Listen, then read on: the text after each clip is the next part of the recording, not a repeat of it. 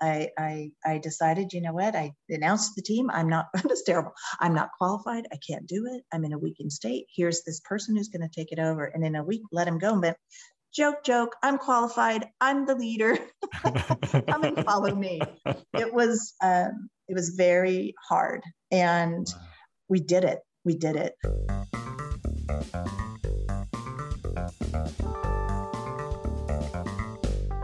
From Positive Momentum, this is Meet the CEO, a show that takes you behind the scenes of the working lives of people who've reached what some might call the pinnacle of the career ladder. I'm Matt Crabtree, the founder of Positive Momentum, and on today's show, we meet Nancy Duarte, CEO of Duarte Inc., the largest communication firm in Silicon Valley, as well as one of the top women owned businesses in the area. Since 1988, the Duarte team have been bringing to life some of the world's greatest presentations for leaders and for brands. Their client list really reads like a kind of who's who of top brands and includes world famous enterprises, notable experts, respected causes, and even some global consulting firms. Now, Nancy has written no less than six best selling books. She's been featured in just about every business journal imaginable, including the Venerable Fortune, Forbes, HBR, and the Wall Street Journal, to name but a very few. And she's one of very few TED Talk speakers to break the multi million view barrier with her amazing The Secret Structure of Great Talks talk that so far has been viewed more than 3 million times. Now, all of Duarte's work is centered on what they describe as the Duarte method, and that places empathy at the heart of strategy, story, visuals, and delivery. A set of principles that seem even more relevant in today's incredibly noisy world than they did back when the Duarte team first devised them. Now, this Meet the CEO story is no normal story. It's about someone who's been running their business for several decades about someone who had a pretty tough start in life, a vision and determination to achieve, and above all else, is you're going to really hear a willingness to learn and adapt every single day. I started out in time honoured Meet the CEO fashion by asking Nancy why she became a CEO. So I, it wasn't by uh, design. Some people like want to be the leader and they start out knowing they want to lead an entity and for me, it was more out of more out of necessity. Uh, so I started leading the um, organization at about the same time it was formed. And I would say the CEO title, like I, I actually my first title, I even though I owned it, I called myself a VP because I just didn't feel like, yeah, I didn't feel like I was quite there. And then for decades, I used the term principal, which is what you use, a lot of people use in consultancies. Um, and then I only really started to feel like I was wearing the shoes of an executive for about the last um, 10 years is when I actually, I, even my LinkedIn profile still doesn't say CEO. It's mostly to stop the solicitors from calling me. Uh, but yeah, I've, I would say I've really been sitting in the seat of CEO for like a decade and feel like I'm accomplishing something. So, what was the trigger that that made you comfortable to pick up the role? That's really interesting. That that journey. What yeah, was the trigger? I, I think you know, I think I'm the thing about entrepreneurs is we're really pretty pretty good operational leaders, pretty good creative people, pretty good we're pretty good at a lot of things and then choosing to have to delegate and let go of key things that might even be your passion, might even be what you love. And that journey started actually quite a while ago. I, I remember I was so overwhelmed. I hired one of my best friends in the world to as my general manager for a season because I needed some of these roles hired off of me. I couldn't let go of some of them. And each time I was like, come and observe me and write some job descriptions and start hiring some of this stuff off of me because I was so buried. And each time he made a job description, I would mourn the loss of that I would take it home and cry because I, and I had to make myself pretend that this role was dead to me because I knew whoever I hired to do that role would not be successful because I love that role so much, right? We just love these roles and we love doing a lot of different things. So I had to break away from this entrepreneurial, like, oh, let me jump in and do the skunk works thing because that sounds more fun than than leading or or whatever. So I, I still do have little skunk work things they let me do because it keeps me out of the business of the other execs if I have some other little distracting thing happening in my life. So, um, but yeah, I, I think it was letting go of some of these functions that I was madly in love with. Yeah, it's um, it's a, a very common trait, isn't it? In in other entrepreneurs that you'll have met, it's a really common trait. I recognize it myself in my own business. Is that you really do have to find specialists, trust them to do it, and step away, even though, oh, yeah. every fiber of your being wants to kind of get your hands on the thing. Well, and even though it. they won't do it the way you think it should be yeah. done, doesn't mean you're doing it wrong. And that That's took a while. Absolutely. I didn't get that for quite some time. well, hey, listen, we're going to talk about the team and the importance of that in a minute. But before we get to that, um, one of the things we love to do on Meet the CEO is kind of discover a little bit, see through the curtain a little bit, and understand how you spend your day. Is there a part of your day, Nancy, that's sacrosanct that you kind of protect and preserve at all costs? Yeah. Well, today, now, uh, it's my mornings. But while I had small children at home, it was the late, late evening. So if you'd asked me when my kids were small, when do I do my best thinking?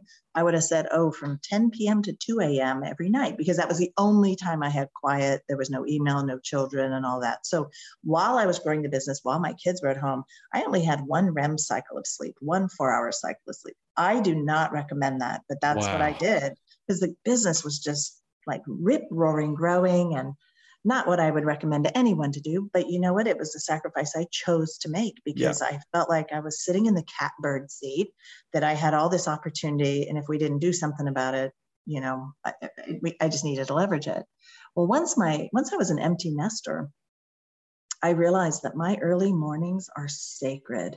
Like I I go on a walk. I I even opposite of my computer, I have a little contemplative area where I read my sacred texts. I light it. It feels almost like candlelight. So even in the winter when it's morning and it's still dark, it's got this warmth to it. And even and that's when I write the best. So my calendar is blocked until 10 a.m. every day, 10 a.m. every day. And as often as we can, we we make sure that I get that time. Um, and I'm an early bird. So I'm up at 5, 536. So I I can get up, I can walk, I can have my kind of my sacred time and then I get into my day. I try not to pick up my phone. I really try to start my day with um, with other modalities before I jump into the chaos. It's so so common that that morning piece. Although uh, actually, I think you're the first to talk about you know that big late night time when family pressures yeah. um, uh, happen when you've got For women. It probably is more, yeah. I think that's probably true. Um, but most of the people that we've interviewed for this podcast, they've often talked about mornings. What we haven't had um, on the podcast yet um, is a best selling author. You're our first best selling author. So, to anyone else out there who has dreams of doing the brilliant work that you've put out into the world, you mm-hmm. recommend early mornings for book writing, right?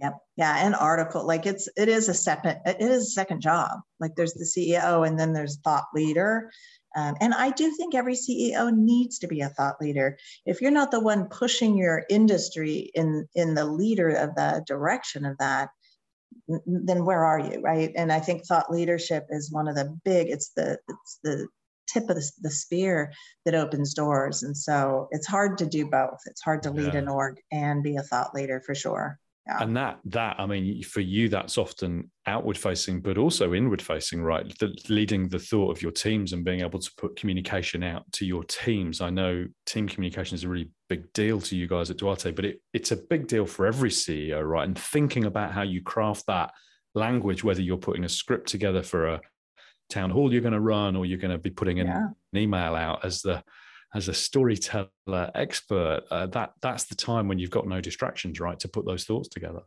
Right, right. Love it. Very good. Um, now, uh, my third question is about challenging events and situations. Now, at the time of recording, we have the the horror of a war um, in Eastern. Europe, which just coming on the back of the global pandemic uh, feels like huge in, injury after enormous insult. Um, so, challenging situations that you've faced, Nancy. I know that much of your inspiration for Duarte comes out of adversity at a young age. Um, yeah. But tell us about the most challenging situation you've been yeah. in, what you've learned from it. It's funny, you know, we we've been around for 33 years, 34 years, and and so we've been through crises after crises, five crises, and and um, and those are hard and they're unexpected. It's not by anything we've done that a pandemic have or a war have, right? But they impact your business. So we've always been quite prepared for any sort of emergency by fiscally conservative, da da da. My own crises happened when I actually, uh, the biggest crisis I went through had nothing to do with an external uh, entity kind of putting pressure on me. It was my own self because when I became a, a, public speaker, I was on the road 30 weeks a year. And that was a lot of time to be away as the kind of the managing director-ish role of the organization. And I got to say, Matt, my organization went into a massive state of decay and f- financial decay and uh, cultural decay. Really? And when I kind of came back around and and looked at what had happened, I it was hard. It was emotional it tested my identity it made me wonder if i'm the right leader and there's this scene in lord of the rings where frodo had been stung in the heart with a spider and he's like mummified and his eyes are bulgy and his skin is pasty white that's how my heart felt that's oh. what my heart looked like oh. and i oh. was in this weakened state just so weak that all these detractors and voices and terrible Slack channels. It was just unbelievable. Well, you know, Melissa, she was the here. She's the hero, the swashbuckling, amazing person who came in and turned all that around for us. Um, but I, I, I was in such a weakened state. I actually brought in a CEO to come in and take over. Wow! And he lasted a week because I thought, if this is what it's going to take to do it, I can do that. Like, yeah. you know, it was like that to me was the baby step. And um, and so I did. I, I, I decided, you know what? I announced the team, I'm not, it's terrible. I'm not qualified. I can't do it. I'm in a weakened state. Here's this person who's going to take it over. And in a week, let him go. But joke, joke, I'm qualified. I'm the leader. Come and follow me. It was, um, it was very hard. And wow. we did it. We did it. Like who we are today is about 180 degrees different than we were just four years ago, four and a half years ago. Yeah. And how I, I've changed. I've changed as a human, I've changed as a person and as a communicator too, and as a leader. So, really, really, really, maybe I really feel I've stepped into the CEO title four or five years ago. Wow. Uh, but um, yeah, that was a real test of my soul. It was like the dark night of my soul. And there's such a contradiction there, isn't there? Because you're out 30 weeks on the road, you're getting audiences loving you, your TED oh, talks going work through like the roof. a freak show, yeah. Yeah. So it's such a contradiction. Like you're out and it's working, and then back at the ranch, somehow it's all imploding. That that must have really messed with your brain. It did, and that's why, like now, now that COVID. So then, what I've done in the last few years I haven't written much. I haven't spoken hardly at all. I'm just doing care and feeding to make sure everyone feels safe and comfortable and they've got a job and, you know, all of that stuff. And now I'm in a season where it's like, well, maybe I'll go on the road again, or maybe I'll start to do more podcast, whatever. When as I start to think, and then and then I do have this low grade fear that if I do that, you know, will the company go on state decay? No because I have the best, the strongest executive team we have ever had, and they're shouldering the business. So that's the difference. Is I did not have a, a, the right mix of executive team when I was out on the road. That yeah, we're we're really close to coming to that, and and uh, mm-hmm. uh, as I said to you just before we we started, you know, we're lucky enough to be working with you right now.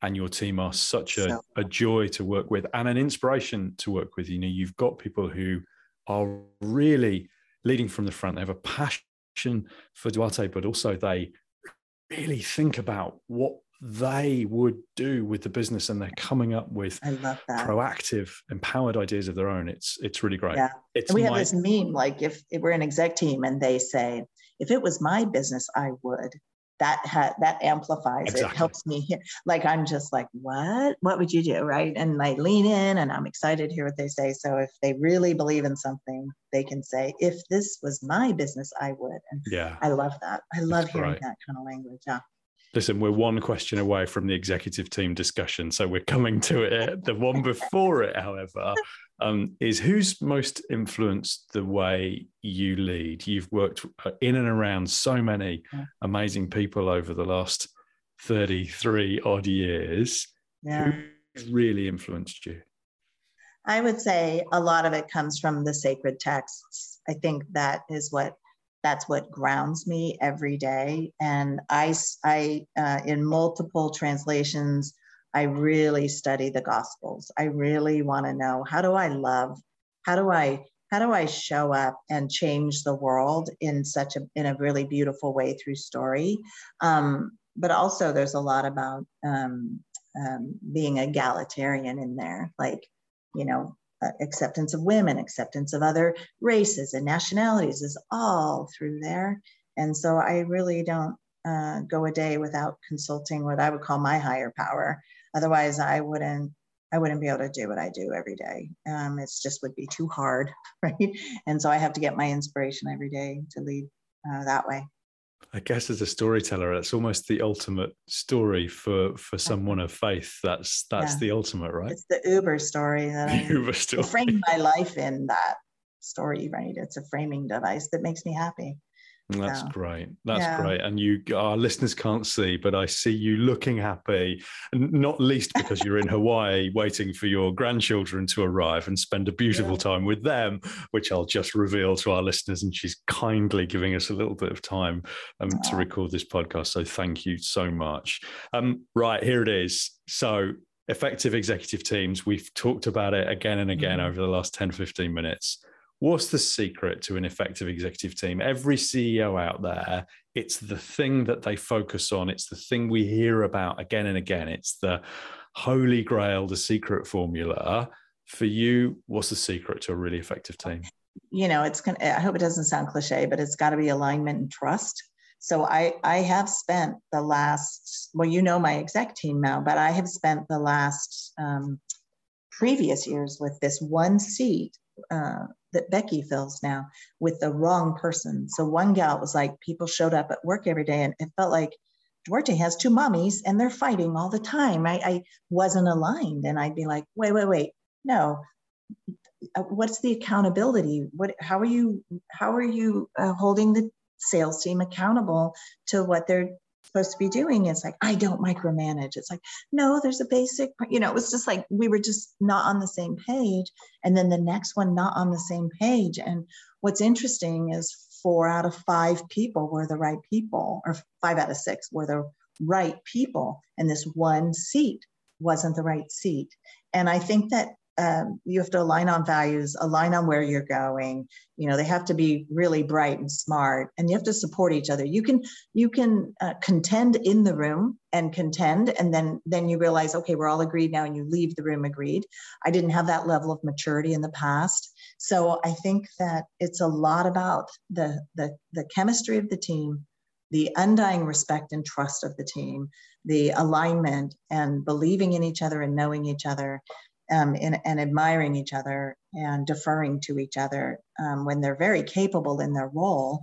Like one or one person shouldn't try to help the other one run their whole organization. And we had that where we were trying to prop up this broken leadership function um, and now we don't have to and uh, we're all free. We all have more bandwidth now. That role isn't creating drag. In fact, it's creating lift. We all feel like we've got a new burst of air under our wings from having the right leader there. It's it's freed us all up, which is fascinating. So, yeah, you get you get the right people on the bus. It's just like what Jim Collins said. He said you get the right people on the bus, and then you decide where to go. Yeah, I, I had to do a little bit of musical chairs, musical bus seats for a while to get the right person on that one role. But that's what that you, know, you test and learn, don't you?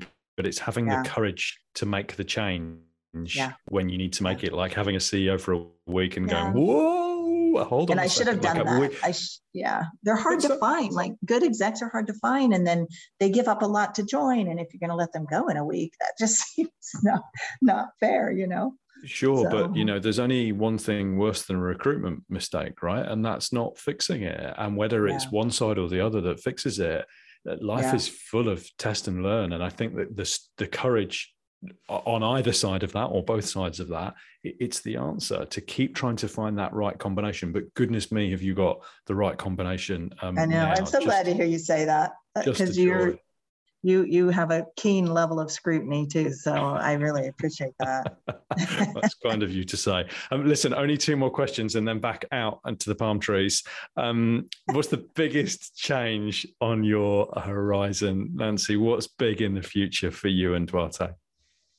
I love that. So for me personally, I'm on a, a personal growth journey. Um, been really digging into the Enneagram and really working hard and changing and adapting how I show up. So I, I this is the biggest amount of self work I've done that I think is going to yield incredible fruit. It's hard, but it's going to yield inc- incredible fruit. And then the other thing is the organization itself is moving, is adding a subscription model, which is very fun and exciting. And it's going to change the way we work and how we show up and what we offer to customers. So we're in that like gestation mode of building it and getting to MVP, uh, which is so fun. And then to tie the bow back is I just am one who stays informed about it versus getting to be in it. So right now, back at my office in Silicon Valley, they're doing a sprint for this thing. And you know, I want to be right in the middle of that. I would have flown back for that.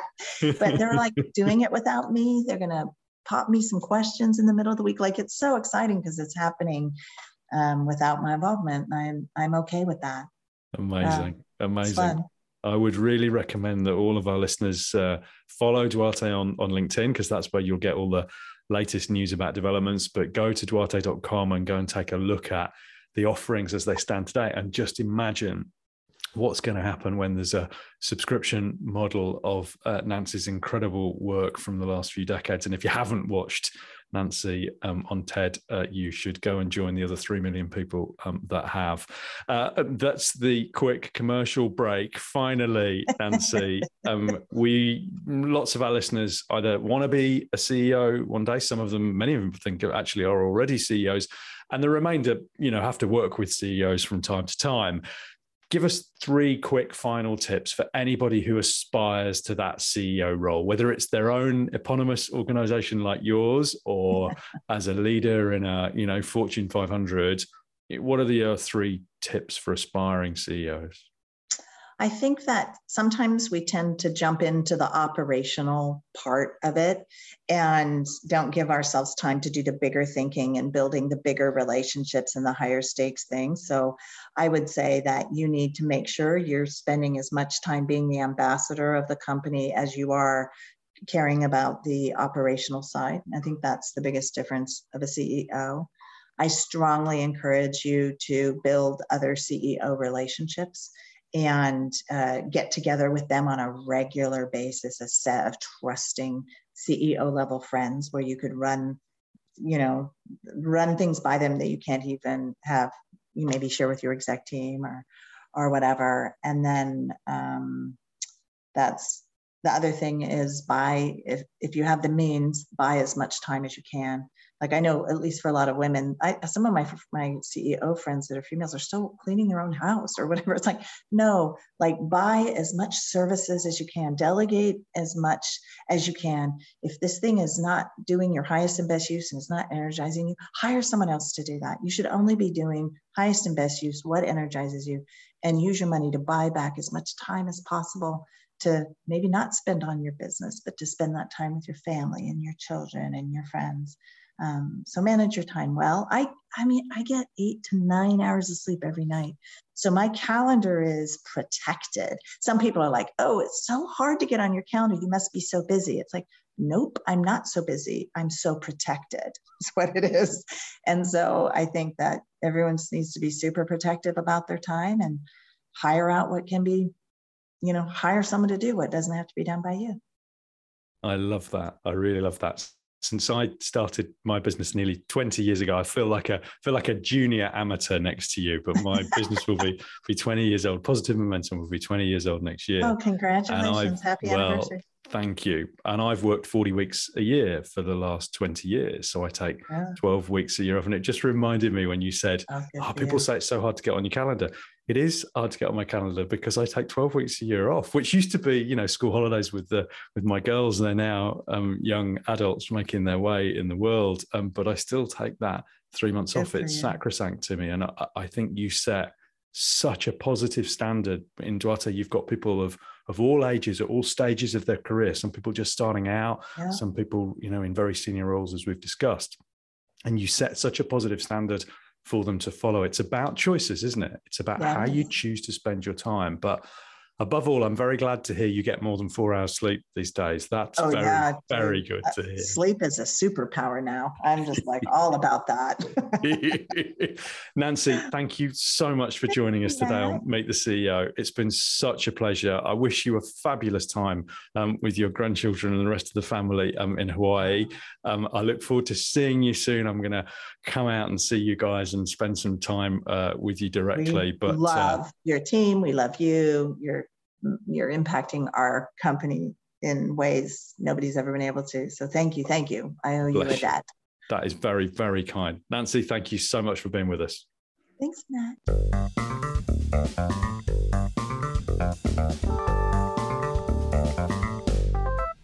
We're really privileged to meet and interview some amazing CEOs for this podcast.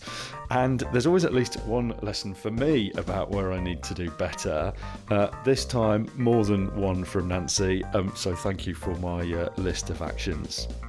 A great range of pieces of advice from her, from being comfortable with the title, especially relevant to founder CEOs, I think, um, all the way through to being able to let go of tasks you love, and of course, that evergreen topic of choosing people who, in Nancy's word, give your business lift and being okay with letting go of those who cause drag. I found a suggestion that every CEO needs to be a thought leader, especially striking and indeed very timely.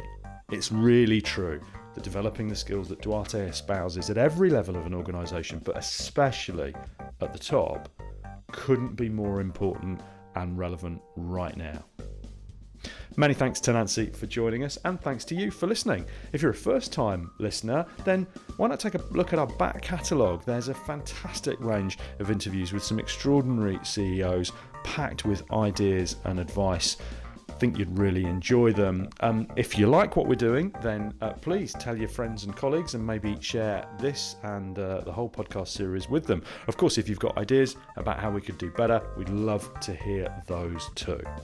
Meantime, best wishes to you in all your endeavours, and I look forward to welcoming you to the next episode of Meet the CEO from Positive Momentum.